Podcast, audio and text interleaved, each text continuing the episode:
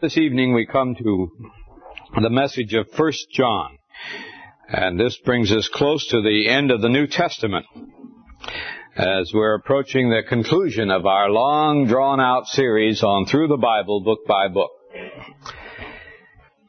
I've often felt that if there were two, that uh, there are two of the disciples of our Lord that I would particularly like to have known in the days of their earthly life. One is Peter, and the other is John. I like these two men, and especially am I impressed by the change that their fellowship with the Lord Jesus produced in their lives. This is what intrigues me about these two. Peter, as you know, was erratic, impulsive, brash. As someone has well said, whenever Peter enters a scene, it's always with a thud. Uh, he seems to have a gift of putting his foot in his mouth the wrong place. He suffered from hoof in mouth disease. And uh, yet the Lord made him a, a stable, steady, dependable rock, as his name implies. And he became the, uh, a gathering point, a rallying point for the Christians in the days of the persecution that broke out in the first century. That was only because he was with the Lord, knew the Lord. And most of the change took place after the Lord's er, death and resurrection. So that we don't need to feel that it was the personal presence of Jesus that changed these men. He changed them after he died and rose again. Just as he can change us. And John was the other one that was changed by our Lord dramatically. He was a young man, the youngest of the disciples. In fact, many scholars feel that he was probably a teenager when he first started to follow the Lord, perhaps 17, 18 years of age. And with his brother James, he was a, uh, a hot-headed young man, uh, given to, uh, uh to uh, sharp and impulsive utterances with a tendency toward uh, blowing off steam and probably was a loud mouth. Now the reason I say that is because Jesus uh, nicknamed him a son of thunder. And that was our Lord's uh, gentle uh, uh way of, uh, of labeling John's problem. He was someone who just kept the thunder rolling all the time.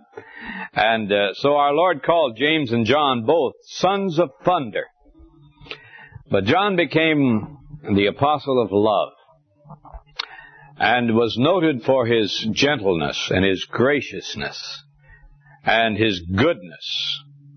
He was called uh, the virgin because he was he never married as far as we know. There's no record that he ever did and primarily because of the purity of his life. He became a man who was characterized by such an outstanding devotion and love for the Lord Jesus that all his life he was characterized as the apostle and the manifester of love. Now it's this John who writes these letters to us. And as perhaps many of you know, this first, this first letter of John's is perhaps the oldest, uh, or rather, uh, the last of the New Testament to be written. It may well have been written after the Gospel of John was written. And perhaps therefore is the last word we have from the apostles. Undoubtedly it comes from around the close of the first century, even perhaps the very year 100 AD, which some of the scholars uh, tell us uh, it was written in.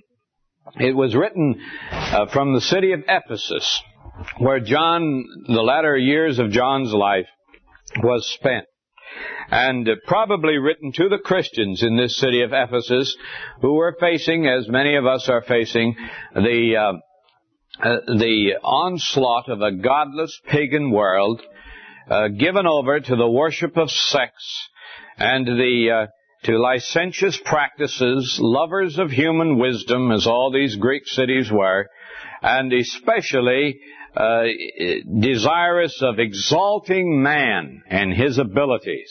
Now that sounds very much like California, doesn't it? So this letter of First John was written to these kind of people in this kind of a condition, and therefore it has a lot to say to us. When I was reading one of the commentaries on First John, the writer, the author said, the epistle of First John defies outlining. And for many years I would have agreed with that. I thought John was kind of a rambler. He just wrote on and changed the subject frequently, like the telephone directory, and uh, it didn't look like uh, there was any any reason or rhyme to his letter. But as uh, as I went through the epistle of First John in this last series, when I preached 35 messages on this letter, I began to see the the makeup of this letter and saw that it was prob- it's probably one of the most orderly and easy to outline letters of the whole New Testament. John is concerned about one thing primarily, and that is authentic Christianity.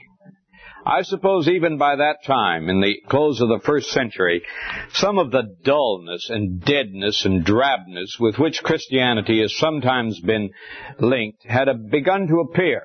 The freshness and the vitality the newness, the excitement, the drama of Christian faith had begun to lose its uh, uh, its glow and its glamour. And uh, John, therefore, is led of God to call people back to the vital things, to the things that make for real life. So he's concerned about an authentic Christian manifestation. And that authentic Christianity is always made up of the same three elements. So the body of this letter of 1 John is an emphasis upon those three essential things that make Christianity genuinely Christian. They are, first, truth. Second, righteousness. Third, love. Those three, held in perfect balance, uh, are when they, whenever they are manifested, there's a sign of genuine Christianity. And these become, therefore, the three marks that John emphasizes as proof to anyone that he or she is a Christian. And it gives us a wonderful measuring stick by which we can test our own lives. How are we doing? Do we fulfill these qualifications? Do we manifest truth righteousness, and love. Those three. Now that's the makeup of the big of the body of, of John's letter, and uh, he begins talking about truth in chapter two, verse seventeen. The prologue. There's a kind of a prelude first uh, that I'll mention in a moment, uh, but beginning at chapter 2, verse 17, verse 18, I'm sorry, verse 18, and carrying on through chapter 4, verse 21, or the end of chapter 4, you have his emphasis upon these three things. Truth, righteousness, and love. But before that, before he begins that, he gives us a, a prelude, which is really the key to how truth, righteousness, and love can be manifest in your life. There's a relationship that is necessary. And that relationship John terms fellowship with Christ, oneness with Him, identity, an identification, a sharing of your life with Jesus Christ. Now, if you don't have that, you can't produce righteousness, truth, and love. It's impossible. I read just this last week a very um, a very cogent statement, I felt. Someone said that it's possible to search through all the writings of Socrates and Aristotle and Plato and Confucius and Buddha and other great world leaders of moral and ethical thought and to find in their writings everything that is written in the New Testament as an exhortation to men as to what to do. In other words, if all you needed is good advice, you don't need the Bible for that. You can get plenty of it from these other religions. But the one thing that these other places and leaders do not give you is how. How. And that's what John is talking about. How do you follow this good advice? You know, the golden rule is not uh, limited to the New Testament. You find an expression of the golden rule always in a negative form in other religions. Do, uh, do not do to others as you do not want them to do to you, and so forth. ah, but uh, in in Christ you are found you find the secret of how. It's by unity with Him, union with Him, fellowship with the Lord Jesus. He dwelling in you and you dwelling in Him. And that's what John begins to talk about. And he says from the very beginning that he has a personal experience of this. I saw him, he says. I felt him. I heard him. I touched him. He was a real person. Nothing phony or sham about him. And in the fellowship of his life, I found it possible to begin to love, to walk in truth, and in obedient righteousness with God. Now, that's the heart and the key, therefore, of the letter.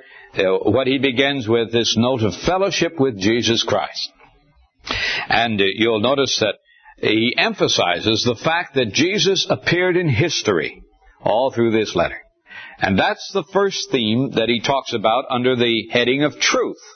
The truth about Jesus is that he's God and man.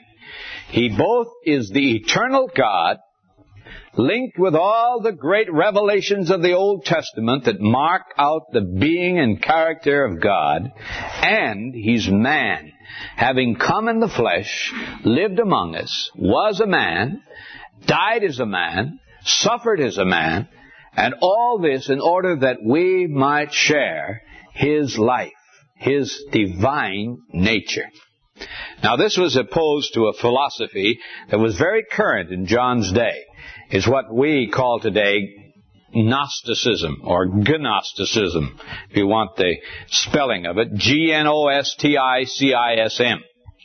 Gnosticism. And uh, uh, to me, I think the nearest thing to it today is Christian science. Christian science is almost pure Gnosticism. Because Gnosticism taught that Jesus, that matter is evil and spirit is good. And it, therefore, the spirit in man is imprisoned in an evil body. And the purpose of this life is to teach us how to somehow rise above the evil of our body and release the spirit from the evil material body and thus achieve nirvana or heaven or whatever you want to call it. Now you'll notice that that's still very commonly accepted in many places. And it's against that idea that John writes and says, now don't follow that. Because Jesus has come in truth. And he, the truth about Jesus is that he came as God become man. And anybody who doesn't say that about Jesus Christ is a liar. Don't believe him. If he doesn't say that about him, then he's a liar. You see, the problem was there were quite a number of people back in that day who were wonderful people outwardly. That is, they gave the impression of being suave and gentle and thoughtful and courteous.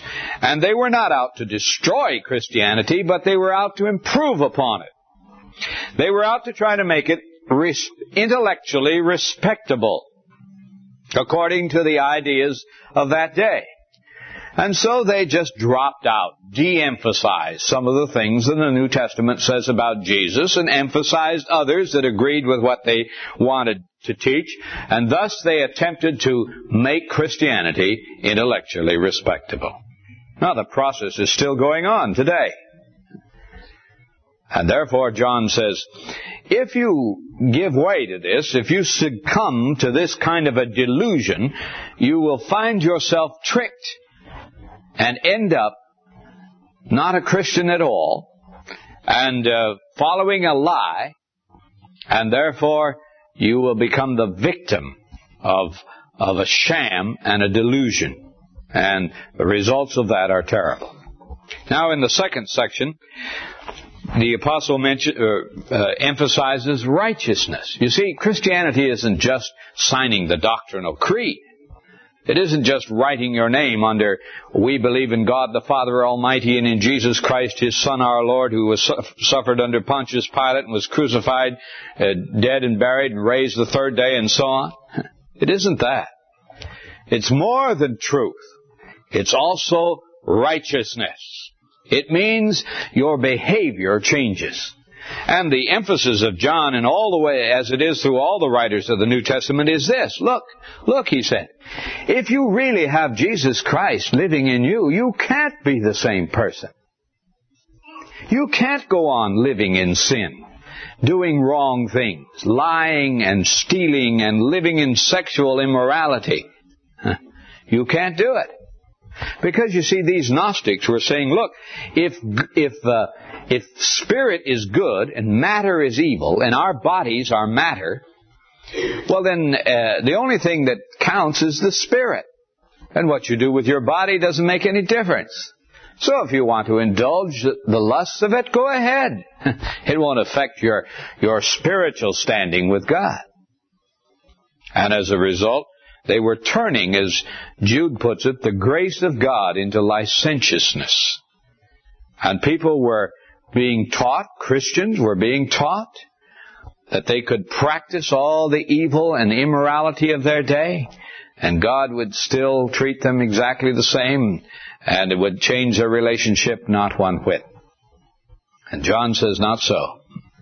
He that is born of God cannot sin, because God's seed remains in him.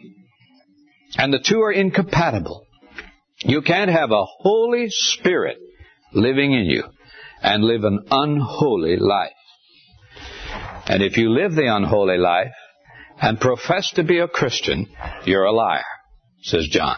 And he's quite blunt about it. And yet there's still a third thing. You see, uh, it's easy for Christians today to say, well, yes, this is true. We've got to, we've got to teach the truth and obey the truth and believe the truth about Christ. And of course, we've got to stop the things that the world is, is doing. And that's as far as they go. And have you heard Christians get up and testify along this line? They say, I used to smoke and drink and dance and go to the movies and play cards and gamble and uh, all these terrible things. But I don't do any of them anymore. I believe in the, the creed and I believe in the Lord and I've stopped all these things. And they leave the impression that uh, this ought to make everybody become a Christian to see such a tremendous change. But what we discover soon enough is that people aren't a bit impressed by what you stop doing. Not in the least bit. Why, any worldling can stop doing some of these things if they have a good reason for it, and they do it.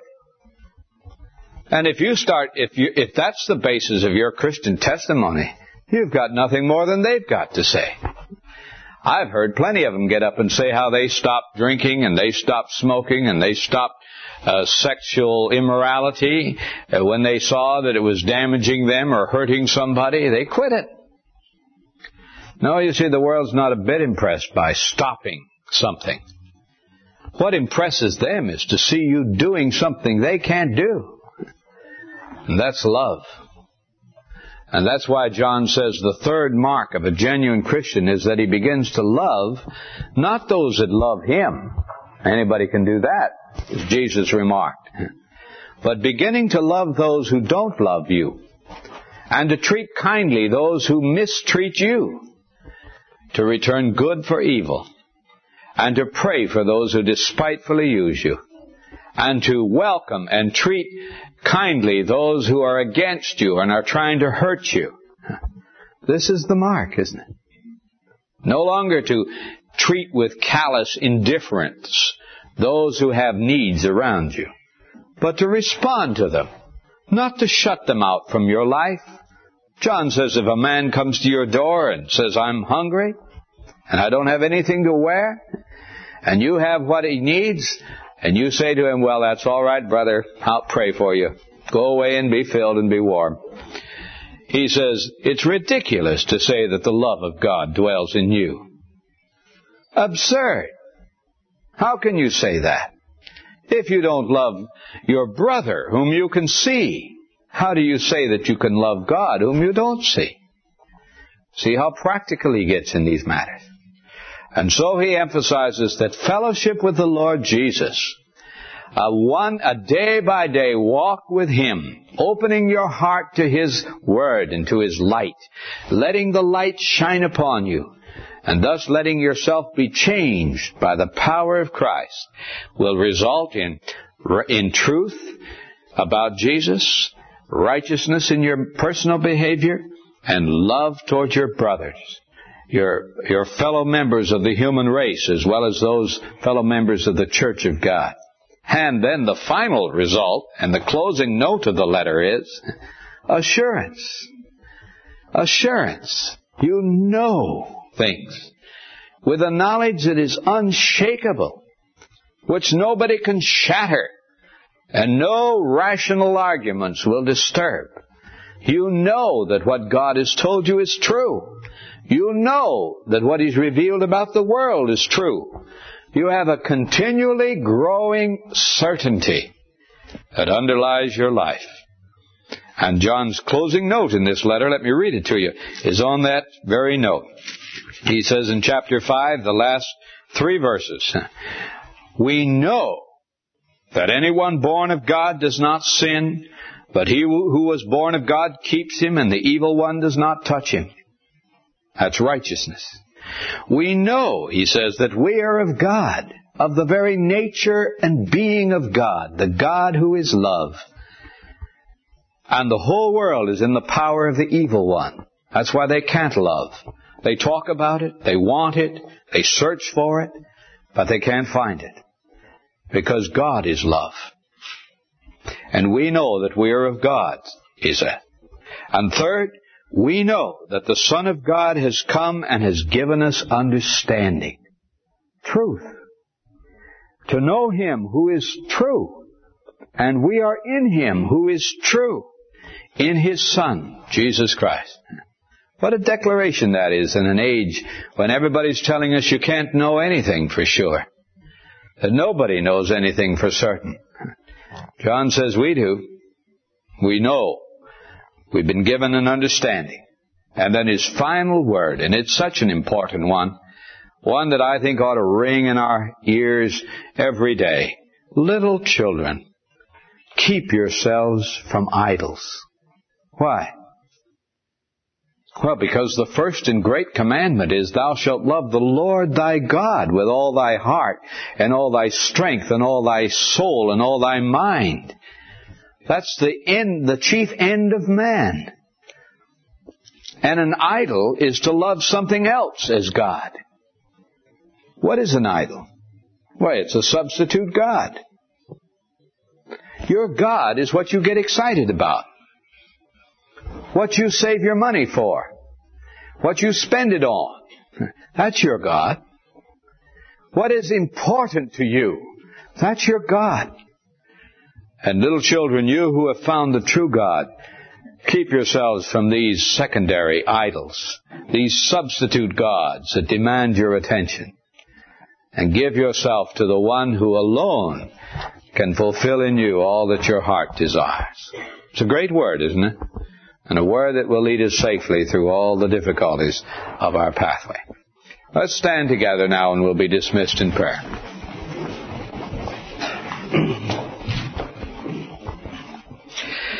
Our Father, you know the many idols that loom before us in this day. The God of pleasure, the God of uh, of selfishness, the God of the God Narcissus who makes us love ourselves and admire ourselves, look to ourselves. The God of love, Venus. How we follow her, Lord and uh, exalt her when we shouldn't. The god Bacchus, who makes us revel in in uh, pleasure, seek that as the chief end of life. Fun as the most is the reason for living. Lord, deliver us from these gods, these false gods that uh, will rob us of our faith and of our love and of our humanity. and to make us to fall even more truly in love with the Lord Jesus, who alone is the true God, who has come to give us an understanding about ourselves and the world around us, and has come to teach us righteousness and how to love with a heart that is self-giving instead of self-serving. These things we ask the Lord in this 20th century hour, knowing that we are exposed to the same dangers as they were in the first century, and needing so desperately thy power. We ask it in Jesus' name. Amen.